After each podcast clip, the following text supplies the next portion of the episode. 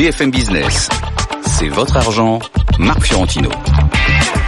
Absolument, c'est votre argent, c'est votre week-end et c'est une émission exceptionnelle et vous allez me demander exceptionnelle pourquoi? Eh bien je vais vous le dire. Parce qu'on va se focaliser sur les thèmes qui ont marqué la semaine et puis en plus ce sont des thèmes qui ont une importance pour votre argent. On va le faire sans langue de bois, avec de bons coups de gueule mais surtout avec un jingle. Et oui, elle est là, c'est elle. Vous l'attendiez tous. Elle va poser les questions pertinentes et impertinentes. C'est le soleil de cette émission. C'est Aïcha Missi. Bonjour Aïcha, vous êtes de bonne humeur Mais toujours. Vous êtes en pleine forme À fond. Ça va être une bonne émission Exceptionnel. Très bien. Alors, mais vous le savez aussi, hein, pour une émission exceptionnelle, qu'est-ce qu'il faut Mais des, Des invités exceptionnels. J'ai donc l'immense plaisir de vous présenter nos Jedi de l'économie et de la finance. Alors, il y a le mondial de foot et il y a le mondial des prévisions économiques, pareil, vous ne le saviez pas. Et à ce mondial-là, je vous présente le champion, le Zidane de la prévision économique, Christophe Barrault, chef économiste chez Market Security. Vous êtes premier sur les prévisions américaines, européennes et chinoises. Bonjour. C'est ça? Bonjour. Ouais, c'est ça. Vous êtes fier de vous? Un petit peu. Vous avez raison. Bah lui, vous le connaissez maintenant. Vous le connaissez, vous l'appréciez parce qu'on reçoit des milliers de, de mails de fans. Hein, Et des ça petites culottes aussi.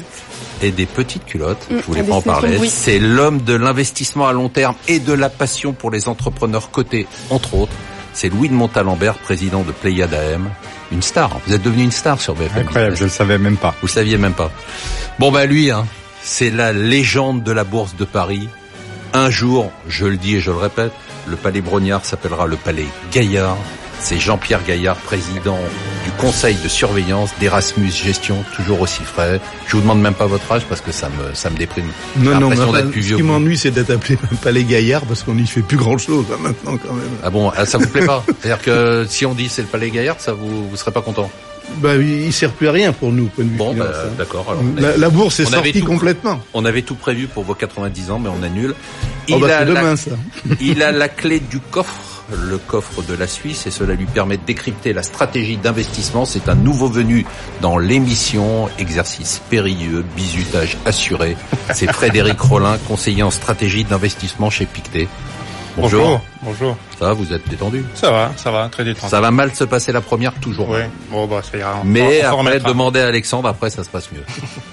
Il parle plus vite que son ombre, surtout quand il s'agit de moyenne mobile, sa spécialité, mais sa parole est d'or. C'est Alexandre Baradez qui a pris la place d'Emmanuel Le Chip, C'est assez exceptionnel quand même.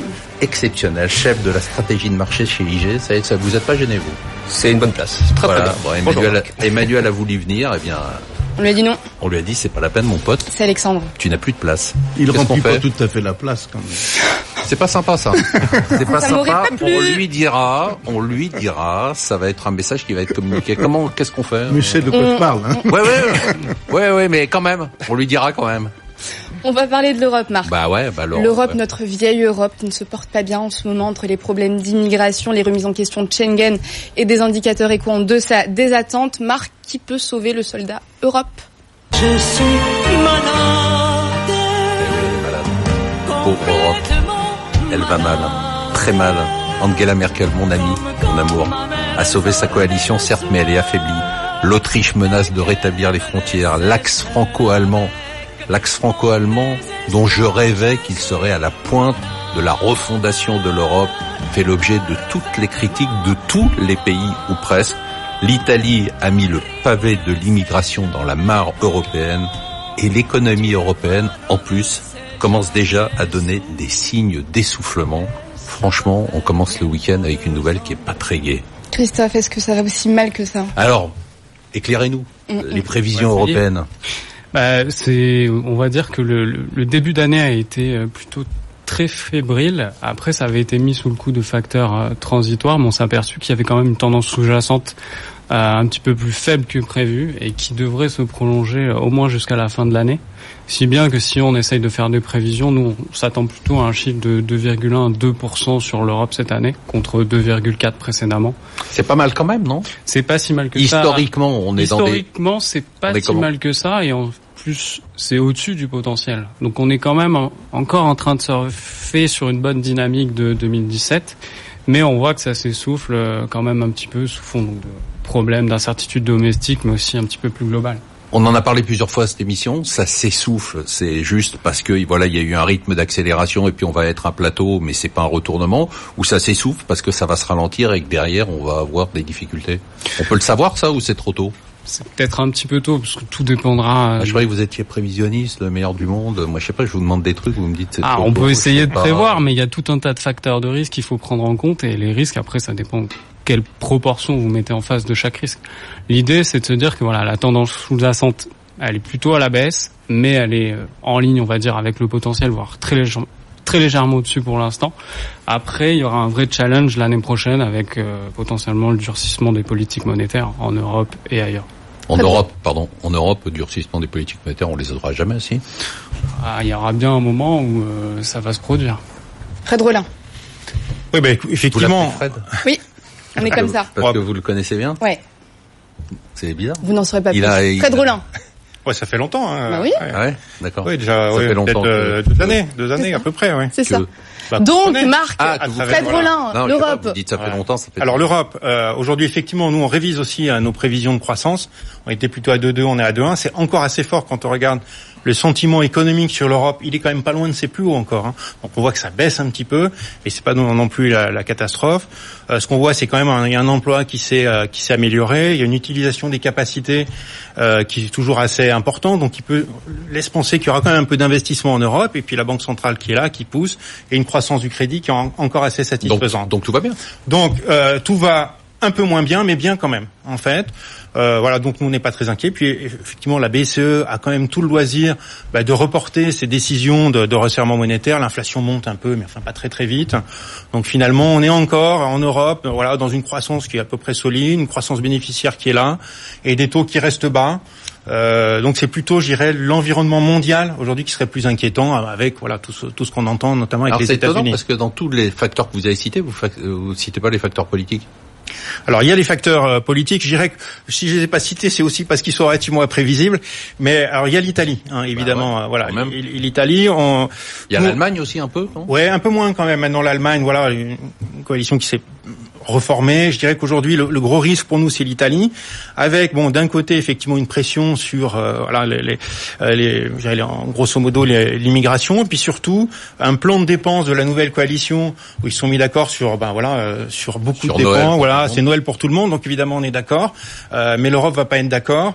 Et bien on va quand même voir. Nous, il nous semble que en loi de finances en, en, en, en octobre, il faudra quand même qu'un parti euh, de droite, quand même bien ancré à droite, hein, la, la Ligue maintenant, c'est plus la Ligue du Nord, la Ligue, et puis un parti quand même plutôt à gauche, un mouvement 5 étoiles, s'entendent ensemble sur une politique fiscale, euh, ça va pas être évident. Euh, et en plus avec l'Europe qui va qui va faire pression derrière, donc, Donc il est là, pas il y a un vrai impossible. danger. hein. Là, il y a un vrai danger, mais je dirais que ça risque d'être beaucoup de bruit et pourquoi pas peut-être encore euh, une mésentente sur la loi et ensuite du coup de nouvelles élections. Donc du danger, mais je dirais on est toujours dans cette idée voilà, de désagrégation progressive euh, de la politique européenne, mais pas d'une accélération euh, pour 2018. Louis de Montalembert. Il a pas un surnom lui euh, Loulou. C'est Loulou, d'accord. Non, bah non. Ouais, on va rester sur. non, mais je sais pas, Fred. euh, enfin. Non, moi je crois que l'Europe est très malade et en fait euh, j'en veux pour preuve le fait qu'on fait de quelque chose qui est devenu un problème presque épiphénomène, c'est-à-dire la, la, la crise des migrants. La crise des migrants c'est 2015. Il y avait plus d'un million de migrants qui ont, qui ont débarqué en Europe. Là, on est à 17% de ce, de, du niveau de 2015. On n'est plus qu'à 180 000. On les a finalement retenus en, en Turquie. Mais ça devient le seul sujet de discussion aujourd'hui des différents politiques européens. On a complètement oublié l'idée d'un d'un budget euh, européen. euh, on l'a pas oublié, on l'a mis entre parenthèses. non, mais on l'a mis entre parenthèses. De toute manière, sent que les, les Néerlandais n'en là. veulent pas. euh, on, on ne parle de plus de taxer. Voilà, on ne parle plus de taxer les GAFA. Enfin, tous les sujets structurants pour l'Europe ont été complètement mis sous le boisseau pour un sujet qui est un sujet certes important, mais qui est hystérisé. Hmm. Donc euh, ça, c'est le signe d'une grande faiblesse institutionnelle et d'une grande faiblesse politique quand les gouvernants se sentent obligés d'aller à la remorque de leur population hystérisée sur un sujet qui n'est pas le sujet qui va régler euh, l'avancée de l'Europe. Mais qui est un sujet fondamental quand même. Non, mais c'est pas parce que le nombre de, de migrants a diminué qu'il n'y a pas de sujet. Non, non, je dis pas qu'il n'y a pas de sujet. Je dis juste que le fait que ça, Ça soit reste devenu, un- ça reste le fait que ça soit devenu le seul sujet est absolument catastrophique parce qu'il y a tellement de sujets à faire avancer pour euh, faire avancer l'Europe que ça, c'est un signe de maladie profonde. Jean-Pierre, la dernière fois que vous êtes venu, vous nous avez fait peur. Vous aviez eu raison parce que c'était la première fois, je crois, depuis que je vous connais, donc ça fait un petit moment quand même. On dira pas combien de temps. vous étiez un peu inquiet. Vous êtes toujours inquiet sur l'Europe. Vous êtes inquiet? Je dirais pas inquiet, mais prudent, et je reste prudent effectivement. Sur l'Europe aussi. Ben, sur l'Europe hors aussi. marché. Hein, je parle Oui. de la situation. Oui, euh, non, non, je reviendrai pas sur le- le- les les problèmes politiques, Ouais. les problèmes de tout ça, tout ça, c'est vrai, tout s'accumule. Mais je parlerai un petit peu, moi, justement, de, de la, de la- de- des problèmes commerciaux. C'est que euh, l'Europe, par rapport à certains nombreux autres pays, d'autres régions, l'Europe est beaucoup plus sensible. On va- elle, on en est très parler tout ouverte à l'heure de la guerre commerciale. Elle était beaucoup plus. Ça, c'est ça qui vous inquiète, vous Ben, moi, c'est ça qui m'inquiète parce que euh, les États-Unis sont arrivés à un point de reprise où ils peuvent se permettre de prendre des réformes fiscales vachement attrayantes et, et- et qui sont bonnes pour les marchés. Nous, on s'est redressé, on, est, on a passé le pic probablement, mais néanmoins, euh, on, on est, on est loin encore de pouvoir prendre des mesures nécessaires et on ne risque que de, que de s'enfoncer davantage. Et on sait très bien que dans ces guerres euh, commerciales, euh, il n'y a plus de, de, de comment dirais-je, de, de,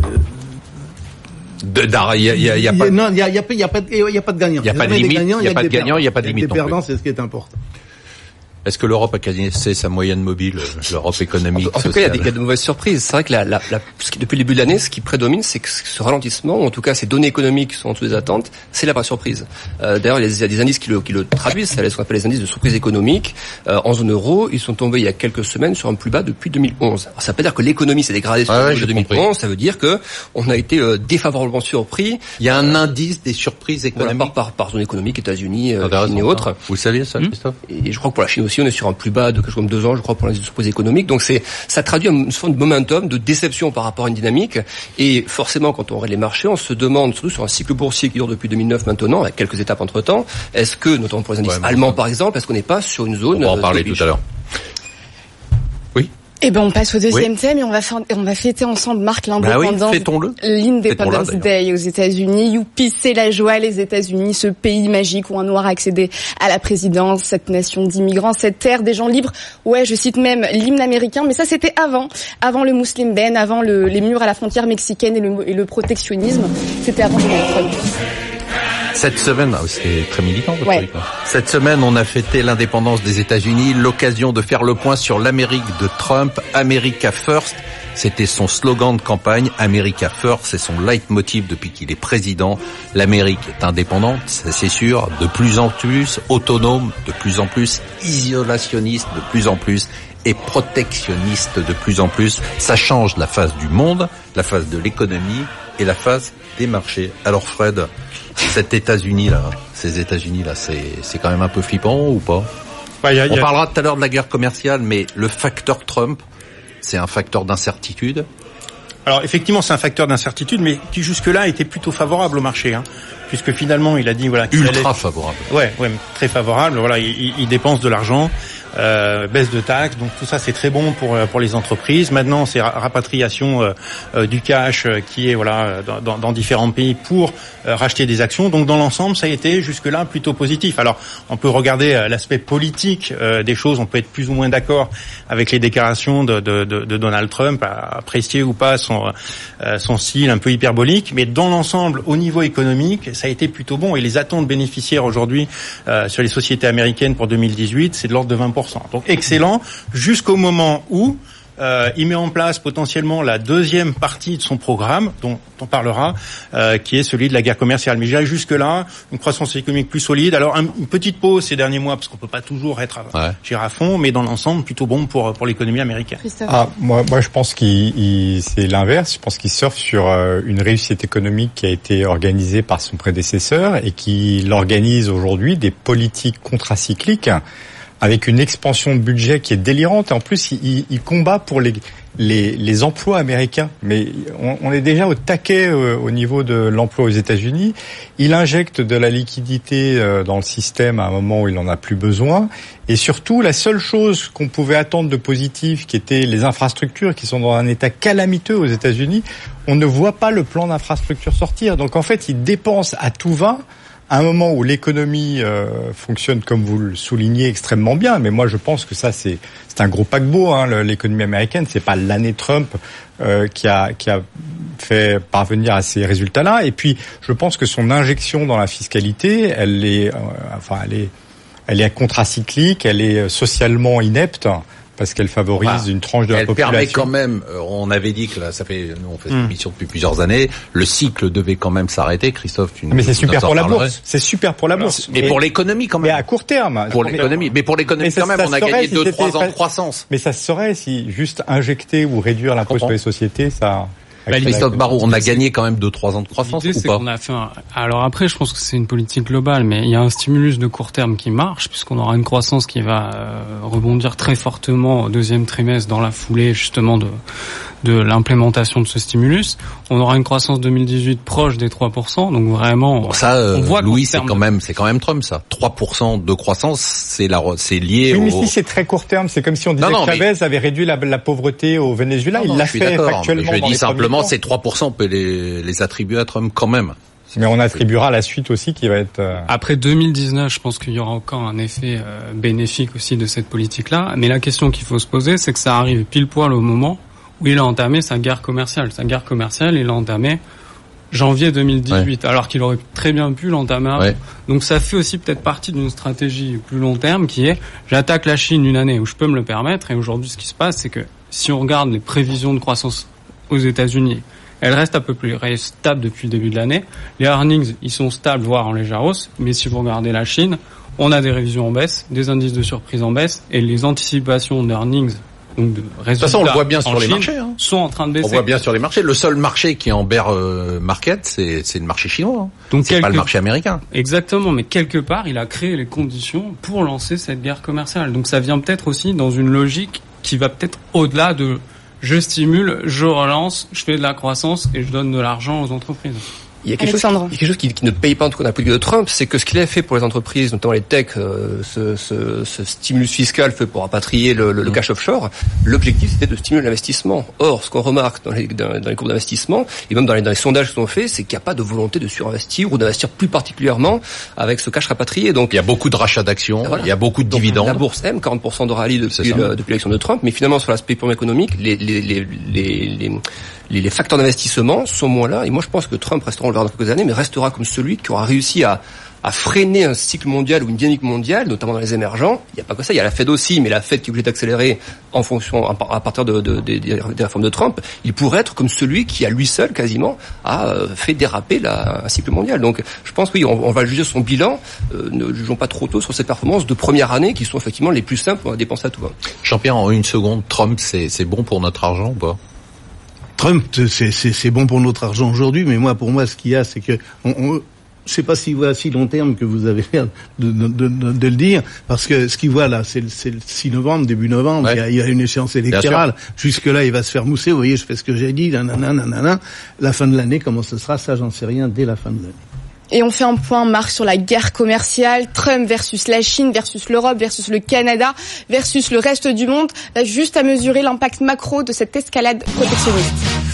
Les rapports se suivent et se ressemblent. Si la guérilla que se livrent les États-Unis et la Chine se transforme en vraie guerre, ce sera la cata pour l'économie mondiale. On parle de 4% quand même de PIB en moins pour l'Union européenne, 3% pour la France. Tout le monde a peur d'aller à l'affrontement. La Chine et l'Europe réfléchissent à répliquer, mais ils réfléchissent plus qu'ils ne répliquent. Le seul qui n'a pas peur de cette guerre, c'est Trump. Il veut rétablir l'équilibre commercial quel qu'en soit le prix, Christophe Barrault, est-ce qu'on va perdre des points de PIB à cause de la guerre commerciale? Ben, c'est déjà un petit peu le cas en fait, puisque si vous regardez l'évolution du commerce mondial en volume depuis le début de l'année, donc en termes de croissance, euh, on a déjà eu un petit fléchissement donc euh, au T1 qui est un peu plus marqué au T2.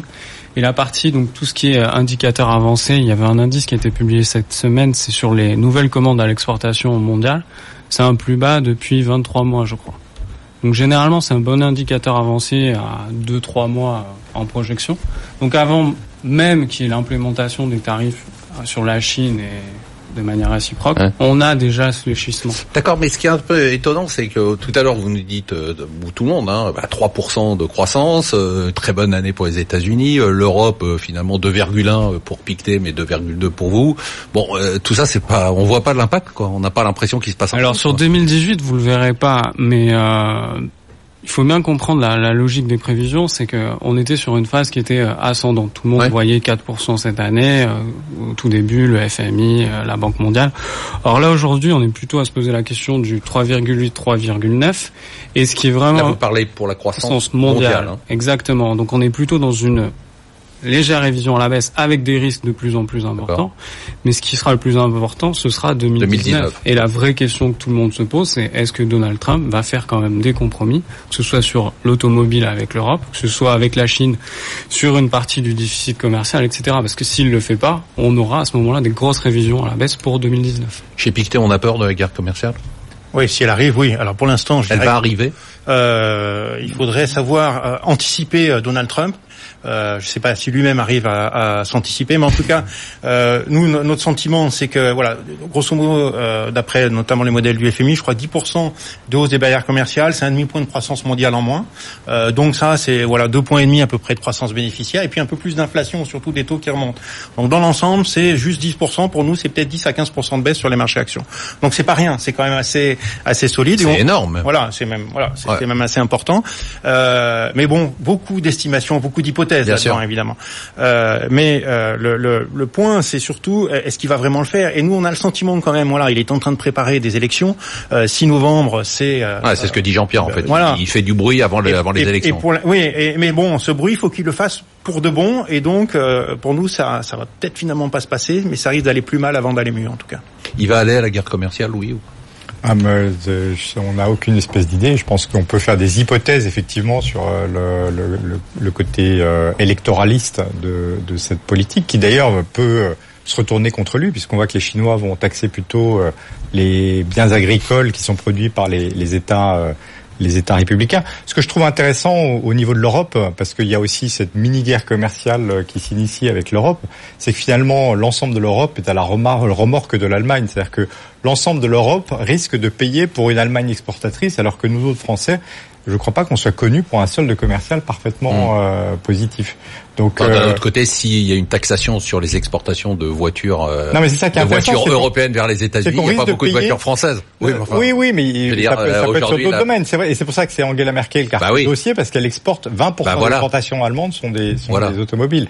Mais, mais ce que je veux dire, c'est qu'on on- on peut risquer de payer sur un certain nombre de biens et services. Bon, on aimerait bien Bien payer, même. sauf qu'on n'exporte pas beaucoup, donc on payera pas beaucoup. Moi, j'aimerais bien qu'on paye beaucoup. très négatif. Non, mais c'est vrai. On non, non, non, mais beaucoup. On, on- des Airbus. Effectivement, on peu paiera plus, moins. Mais c'est vrai qu'on s'est mis à la remorque de l'Allemagne au profit de l'Allemagne. Facteur de risque. Oui, moi ce qui me fait craindre que ça aille plus loin, c'est que Trump, euh, enfin un, un des signes qui me laisse penser que ça peut aller plus loin, c'est qu'on a eu la démission il y a quelques mois de Gary Cohn, qui était le conseiller économique de Trump.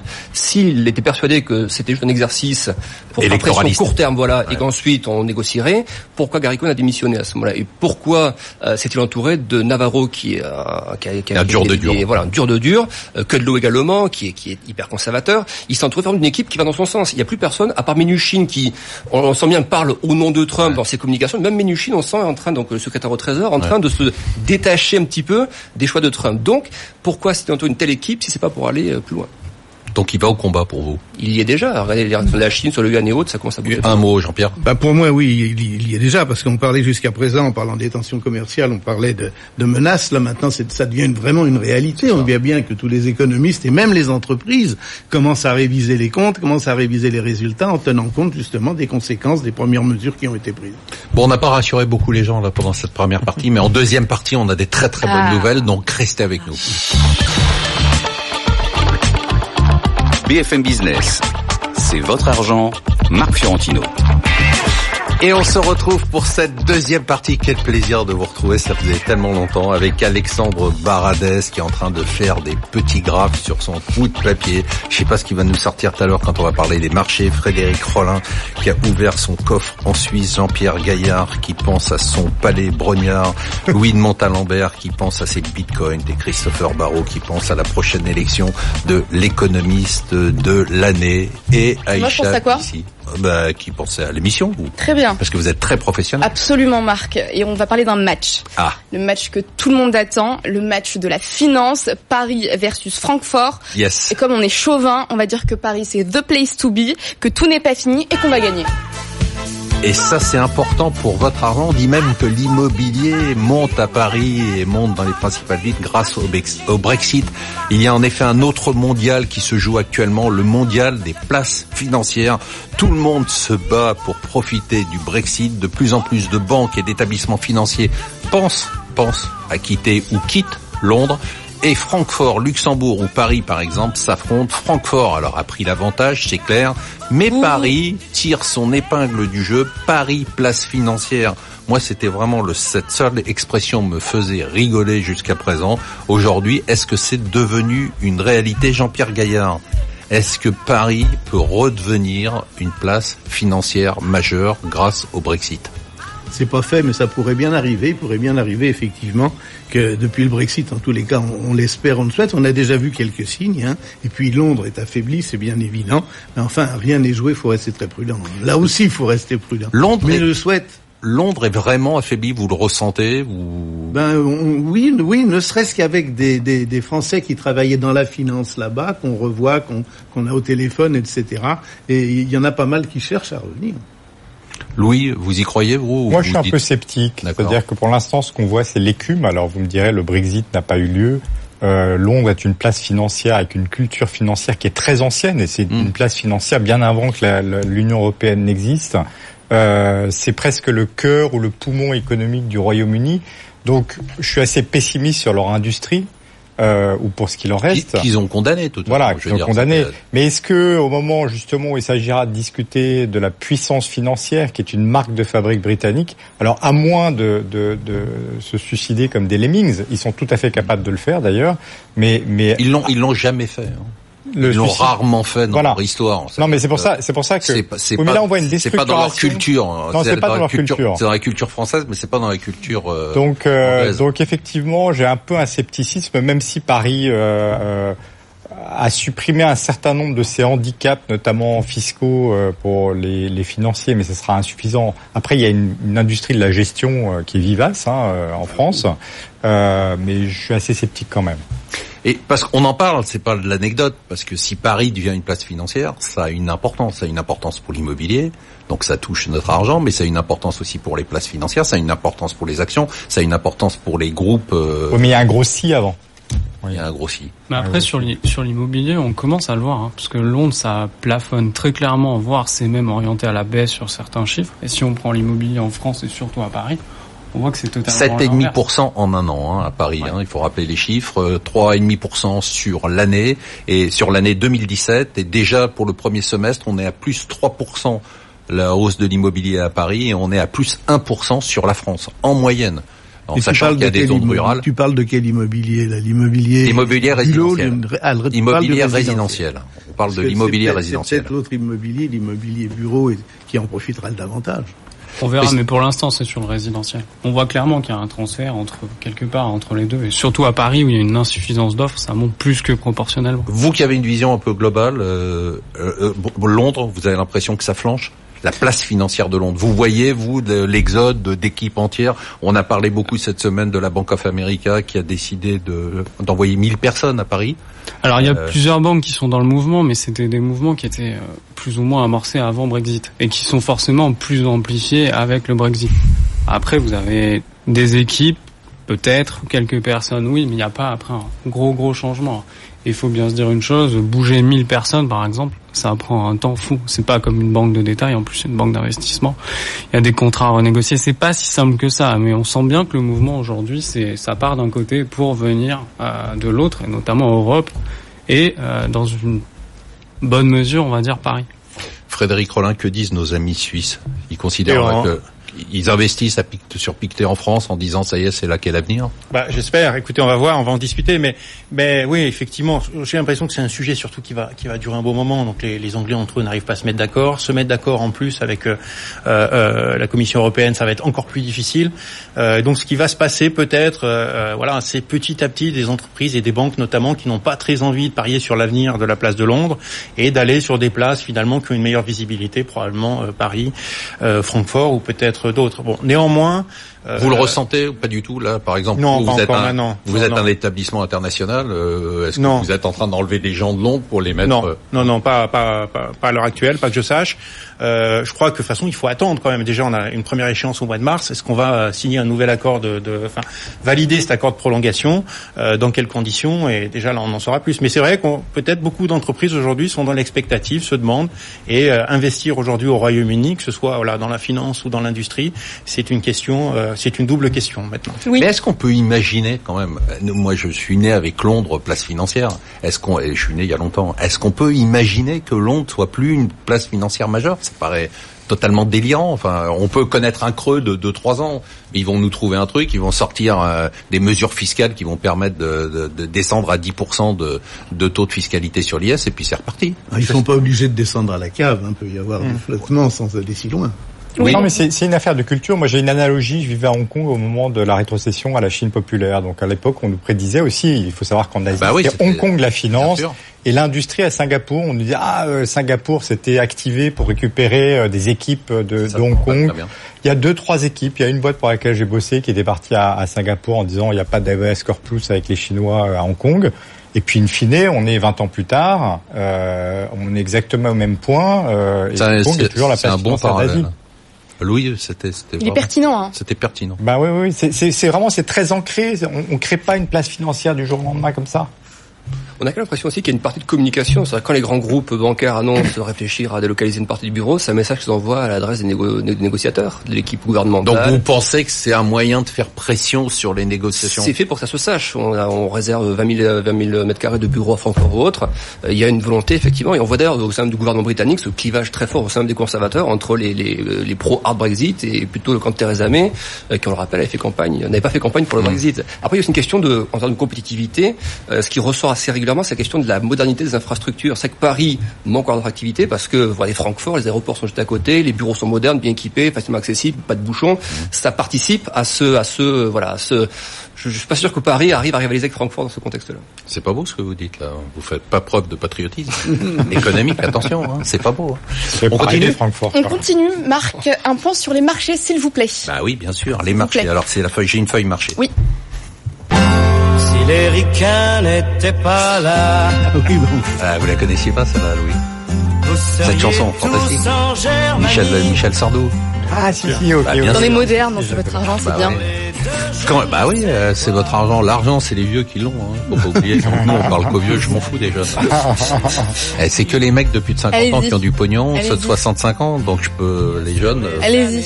Quand les ricains ne sont pas là, euh, c'était le cas cette semaine, on ne fait pas grand-chose. Il va falloir qu'on ajoute les jours fériés américains à nos nombreux jours fériés. Étant- Étonnant que dans un monde, on nous explique que c'est un monde de plus en plus globalisé, eh bien les marchés bougent à peine quand les États-Unis sont fermés. Cette accalmie a été l'occasion pour tous les traders et tous les investisseurs que je connais de se poser la question du moment. L'été sera-t-il paisible, agité ou meurtrier? Notre question c'est stop ou encore la hausse? Et là, c'est Alexandre Baradez qui va nous sortir son schéma, son petit graphe du jour. Avec des optiques tout et est, tout et tout. tout est en place pour que l'été ne soit pas tranquille.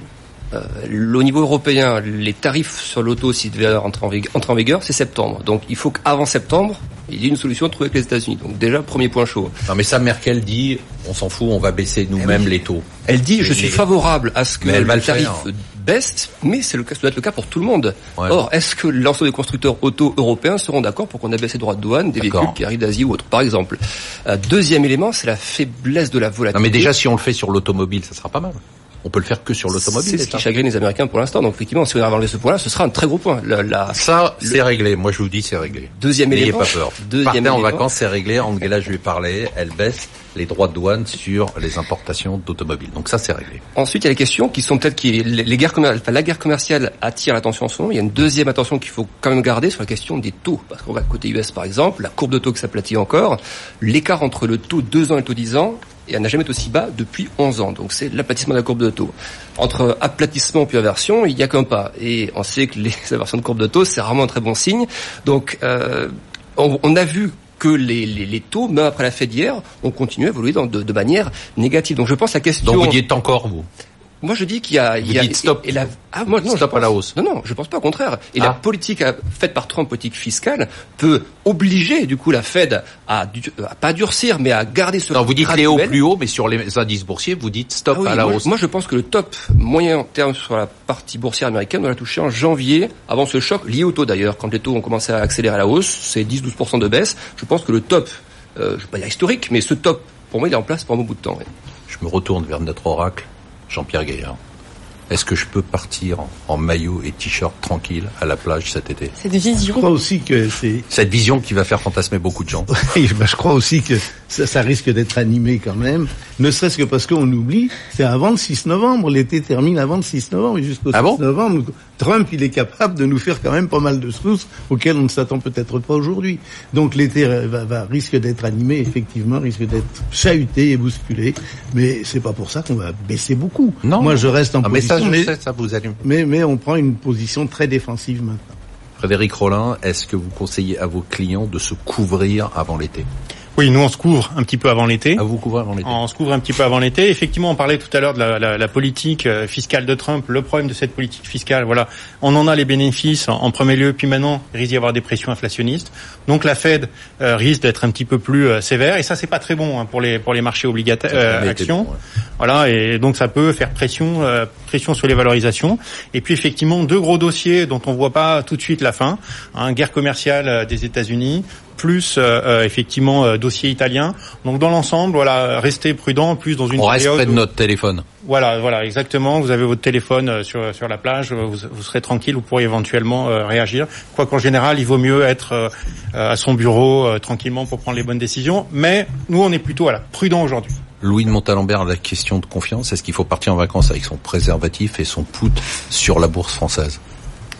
Alors, moi, je, je vais, je vais revenir un tout petit peu en arrière pour, pour, pour donner ma réponse. On voit une grande polarisation dans les performances boursières, c'est-à-dire que dès qu'il y a une boîte qui déçoit, Ah ne oui. serait-ce qu'un temps soit peu, C'est incroyable. elle se prend un taquet qui est absolument phénoménal. Et ça, ça montre quand même qu'il y a une grosse, grosse nervosité des, des, des investisseurs. Euh, On a vu qui- des Nexans à moins 20%. voilà, enfin, vu- ouais, ou un Iliad ou des Ah trucs ouais, comme ça. incroyable. Donc les gens veulent y rester, mais alors au moindre signe, euh, ils remettent en cause euh, les, les positions. Donc ça, c'est quand même pas très bon signe sur un cycle boursier qui est âgé. Après, moi, je je sais pas timer au mois près, etc. Mais enfin, on, tout le monde est là à se dire bon, euh, est-ce que c'est la fin du cycle? Alors, est-ce que c'est cet été? Est-ce que c'est effectivement à la fin de l'année? Euh, euh, J'en sais est rien. Et en tout cas, euh, sur un cycle qui a 9 ans, si on a gagné de l'argent pendant 8 ans euh, euh, et qu'on se pose la question des trois derniers mois, c'est en général, c'est quand même pas très sain. Donc vous avez répondu sur la bourse, mais pas sur le préservatif. Euh. Christophe Barrault sur le préservatif. Non, sur la bourse, euh, vous faites pas de prévision vous là-dessus? Hmm, pas forcément, mais après votre boulot, tout ça. est lié. Enfin, quand même, on essaye de donner une tendance. L'idée, c'est plutôt la prudence, mais pour un, un paramètre qui, à mon avis, est assez important, c'est que le bilan des banques centrales des pays développés au quatrième trimestre devrait légèrement se contracter. Donc en fait, au-delà des taux Donc ça fait d'intérêt, moins de liquidité sur le marché. Exactement. Et je serais pas étonné qu'il y ait beaucoup d'intervenants qui, s'il y a une problématique autour de Trump et qu'il n'y a pas de compromis, utilisent aussi, enfin, le contexte d'accord. pour euh, prendre des bénéfices et voire même euh, avoir des positions baissières. Oui. J'ai j'ai juste un, un, un- Oui, un je élément de plus. Il y a quand même un Voilà, mais- support, je dirais, sur les marchés actions, mais c'est pas un support de volatilité ou à court terme. C'est les valorisations, en tout cas des actions françaises et des actions européennes de manière générale, qui sont pas du tout excessifs. Non. Hein, on n'est pas du tout dans un contexte de fin de cycle habituel où on se dit oh là là, il y a plus rien à acheter. euh, faut, faut acheter du Alstom ou du je ne sais quoi parce que vraiment il y a plus rien à acheter. Donc euh, Trouver le, le, le fils spirituel, on, l'a, on le connaît maintenant. le fils spirituel de Jean-Pierre Gaillard. donc je dirais qu'en tant qu'investisseur, Une révélation, c'est avis de recherche. On a retrouvé son fils 80, 67, qu'on cherchait depuis 20 ans. C'est Des subprimes, on est 15%. Embrassez-vous. Ouais, ouais, Donc, mais c'est ça. Donc, donc, voilà, on a, on a, on a quelque chose qui, en tant qu'investisseur, pas en tant que timer de marché, en tant qu'investisseur, me laisse relativement serein. Gaillard. valorisation, euh, PE, Ah ouais. S&P 500, donc le ratio cours par rapport au bénéfice c'est 22. Euh, le DAX, on est à 11,5 ou 12, donc on est Ouais. euh, deux fois moins, enfin cher, si on peut appeler ça comme ça, en, Et les- en Europe. Et on dit ça depuis un moment et les indices boursiers américains continuent à monter. Ouais. Alexandre, hormis tout ça, quel est l'événement qui vous a marqué cette semaine? Cette semaine, c'est le mouvement sur le yuan, alors qui avait déjà commencé la semaine d'avant, mais cette semaine sur le yuan parce que tout le monde a eu le sentiment que la banque centrale chinoise avait sorti facilement son yuan onshore, donc celui qu'elle qu'elle maîtrise. Et elle nous dit, quand on observe deux mouvements de renforcement du yuan, on va piloter ça, on va faire en sorte que le, yuan reste stable, etc. On veut rassurer. Sauf que il faut quand même préciser que le mouvement qu'on a eu de baisse en l'espace d'une quinzaine de jours sur le yuan, donc en, en fin juin début juillet, c'est le moment le plus important, le mouvement le plus important qu'on ait eu depuis août 2015, date à laquelle elle avait dévalué elle-même, donc et, euh, à marche forcée pendant 3-4 jours, le yuan. Donc le marché chinois l'a très mal encaissé, l'a mal vécu. Ben, Voilà. Justement, le marché chinois, Ouais. on pense qu'on rentre dans des, clairement dans des territoires euh, d'achat aujourd'hui. Alors c'est vrai, guerre Ah, d'achat commerciale, oui, d'achat. Ah. Bon, on est sur des voilà des multiples de valorisation qui sont pas loin de 10. Vous avez des rendements sur actions chinoises de l'ordre euh, allez de, autour autour de 9%. Vous avez une banque centrale qui a été plutôt restrictive, qui est en train aujourd'hui de desserrer euh, euh, les, les cordons, donc qui est en train de rajouter des liquidités. Et puis si vous regardez la profitabilité des entreprises chinoises, alors évidemment avec le cycle économique, bon, les, perspectives à court terme sont un peu moins bonnes, mais ce sont des entreprises qui investissent de moins en moins, mais qui pourtant euh, ont des, des- des marges de plus en plus euh, importantes. Donc elles sont de mieux en mieux gérées, et ça, ça augure assez bien d'une croissance bénéficiaire à, à long terme. Ah, J'aime bien ça, c'est un peu contrariant, ça c'est pas mal. voilà, donc un, un bon choix peut-être, et puis finalement, voilà, peut-être ce qui a beaucoup baissé, à moins de potentiel de baisse. Si vraiment il y a une guerre commerciale tous azimuts, il faudra peut-être aller chercher à vendre les, les actions les plus chères plutôt que celles qui sont déjà au plancher. Jean-Pierre. Maître Capello. Ah bah pour moi, pour moi effectivement, alors je reviens, je reviens aux tensions, aux tensions commerciales aussi. Hein. Euh, je vous le disais tout à l'heure, euh, c'était une menace, maintenant c'est devenu une réalité depuis que les entreprises en tiennent compte dans les leurs prévisions et qui sont très précis et sont de plus en plus nombreux. Donc moi je reste tout à fait euh, prudent encore. Et, d'ailleurs chez Erasmus, on a changé de stratégie assez complète. Là on a maintenant il y a quatre thèmes qu'on favorise parce que ce sont des termes euh, qui nous paraissent euh, sages. Euh, c'est d'abord, euh, on choisit des entreprises de qualité qui résistent au changement, qui au changement euh, cyclique. Et puis on choisit des entreprises qui œuvrent dans le monde digital aussi, parce que c'est quand même l'avenir. Entreprises qui réalisent au moins 30% de leur activité en dollars. D'accord. Et puis aussi celles qui ont réalisé une opération de croissance externe, euh, cession majeure ou, ou changement d'actionnariat, ce qu'on appelle les opérations sur titre. C'est là-dessus qu'on va se focaliser dans les mois qui viennent. Très bien, j'avais demandé de faire court, vous avez fait très très long, je vous remercie Jean-Pierre. Oui. Louis Euh, bah, on parlait tout à l'heure de la place de Paris qui euh, avait un potentiel incroyable face à Londres. Et j'ai une petite anecdote que j'ai trouvée assez savoureuse. Vous vous rappelez du Club Med qui était bah, Bien à sûr, la on se bourse de rappelle Paris très bien euh, Louis. Oui. On se rappelle très bien du Club Oui. Med, mais le Club Med va être à nouveau coté par Fosun, mais à Hong Kong. Ah, Euh, donc ça c'est intéressant parce que c'est vraiment euh, euh, C'est très anecdotique. Bah, une anecdote qui est parlante, je pense, des Chinois qui euh, achètent des actifs massivement euh, en Europe. hein. J'ai un ami banquier d'affaires qui a fait un deal avec un de ces gros groupes chinois et il leur disait, il disait très euh, sans complexe qu'ils allaient nous conquérir, nous racheter, nous mâchonner, nous recracher. Euh, ben voilà, on a le Club Med qui va être coté euh, à la bourse de Hong Kong. on a perdu le club. Christophe, vous avez 10 secondes. Alors, euh, la banque centrale japonaise qui atteint un petit peu ses limites en termes de politique monétaire et qui détient, enfin, qui est dans le top 10 euh, des actionnaires de bah, plus de 40% de l'ensemble des entreprises japonaises cotées. Très bien. Allez, on passe le top 3 Top rapidement. 3 des gérants numéro 1, Sébastien, la levée financière Ah ouais, s'endormir. toujours le même, avec une perte de 8%. Il nous a recommandé DBV Solutions 30 Trigano, encore showroom privé. Numéro 2, Virginie Robert, Constance Associée, avec une perte de 5, euh, 5,5%. Elle nous a recommandé Microsoft, Amazon euh, ou Mercado Libre. Et numéro 3, Jean-Marie Mercadal, OFIAM, avec une perf. Une perf. Euh, il nous a recommandé Fosun et China Biologique. Qu'est-ce qu'on achète Louis? On AK le- Technologies. AK Technologies, c'est un, c'est une société de R&D externalisée. C'est un métier qui a été inventé par les Français. Les leaders mondiaux sont français, c'est Altran, Alten et AK Technologies, qui sont des boîtes microscopiques à l'aune de la planète. C'est un métier en pleine expansion. hein. C'est euh, l'externalisation croissante. Ils viennent de faire une acquisition aux États-Unis. Ils ont fait un plan à 5 ans qu'ils ont qu'ils ont fait en 4 ans. Euh, qui visait un milliard de chiffre d'affaires, ils ont fait un milliard trois en 2017. Ils ont fait un nouveau plan qui vise à doubler le chiffre d'affaires euh, et monter la profitabilité de 7,5 à 10%. Et cette acquisition des États-Unis, aux États-Unis, est très maligne parce qu'en fait c'est une, société d'intérim qui vont transformer, donc ils achètent un, un, prix très bas, qui vont transformer en, en, ingénieristes, mais qui leur donnent accès aux bons clients, c'est-à-dire à Boeing principalement Donc c'est une excellente entreprise. Le cours a baissé euh, ces dernières semaines et c'est une bonne Donc c'est le opportunité moment de rentrer. Ouais. AK Technologies. Vous avez noté? AK Technologies. Jean-Pierre, qu'est-ce qu'on achète? Ben, je veux bien acheter quelque chose à condition de vendre autre chose. Je, vendrais, je vendrais bien Kering parce que euh, bon, Ah, vous vendez fait- le luxe, vous? On a fait une telle plus-value en Ah si bah peu ouais. de temps que Vous avez je, crois, cartonné. je crois que c'est bon de, de. Et alors en revanche, on peut acheter un Génico. Un Génico, euh, bah, vous savez, c'est les distributeurs automatiques de billets, c'est les paiements euh, en ligne. les- Il y a, y y également là un grand avenir. Et puis il vient de- aussi de perdre depuis le début de l'année 9%. On pense qu'il pourrait y avoir, comme sur Arkema, une, une petite. Est-ce que c'est un argument, ça? De dire, euh, c'est parce qu'ils ont perdu 9% quand... Non, non, c'est c'est pas, Ah c'est bon c'est pas, la- c'est Ah, pas Jean-Pierre, l'argument majeur. Mais enfin, c'est pas surcoté. D'accord, c'est pas c'est pas cher, majeur, mais c'est pas cher.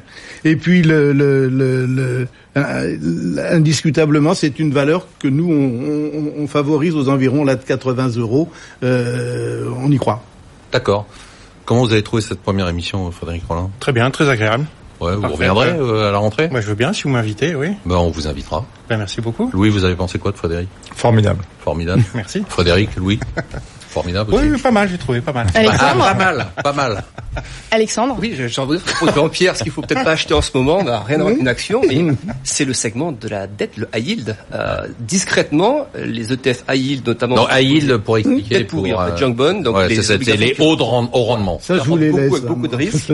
On a touché, c'est important, on a touché un point bas sur un ETF, plus bas que le point bas de janvier, qui avait participé à la phase de stress sur les marchés. Donc on est sur un plus bas de deux ans sur le high yield, dont un comporte trois quarts de. Mais ça, ça veut dire quoi? C'est un signe précurseur de quelque chose ou Bah, c'est juste... euh, C'est un stress qui peut être lié à c'est une anecdote comme ça que raconte si bien Comme les rendements augmentent aux États-Unis liés au relèvement de taux, ça veut dire que le high yield pourra encore attirer, doit relever ses rendements. Ça fait baisser les valorisations jusqu'au moment où il y a peut-être un choc obligataire un peu plus important. Mais vous arrêtez de nous faire Il est peur. bon, hein. C'est le week-end. À surveiller. Il est bon. C'est le week-end, c'est les vacances, c'est une émission exceptionnelle, et vous, vous nous foutez la trouille.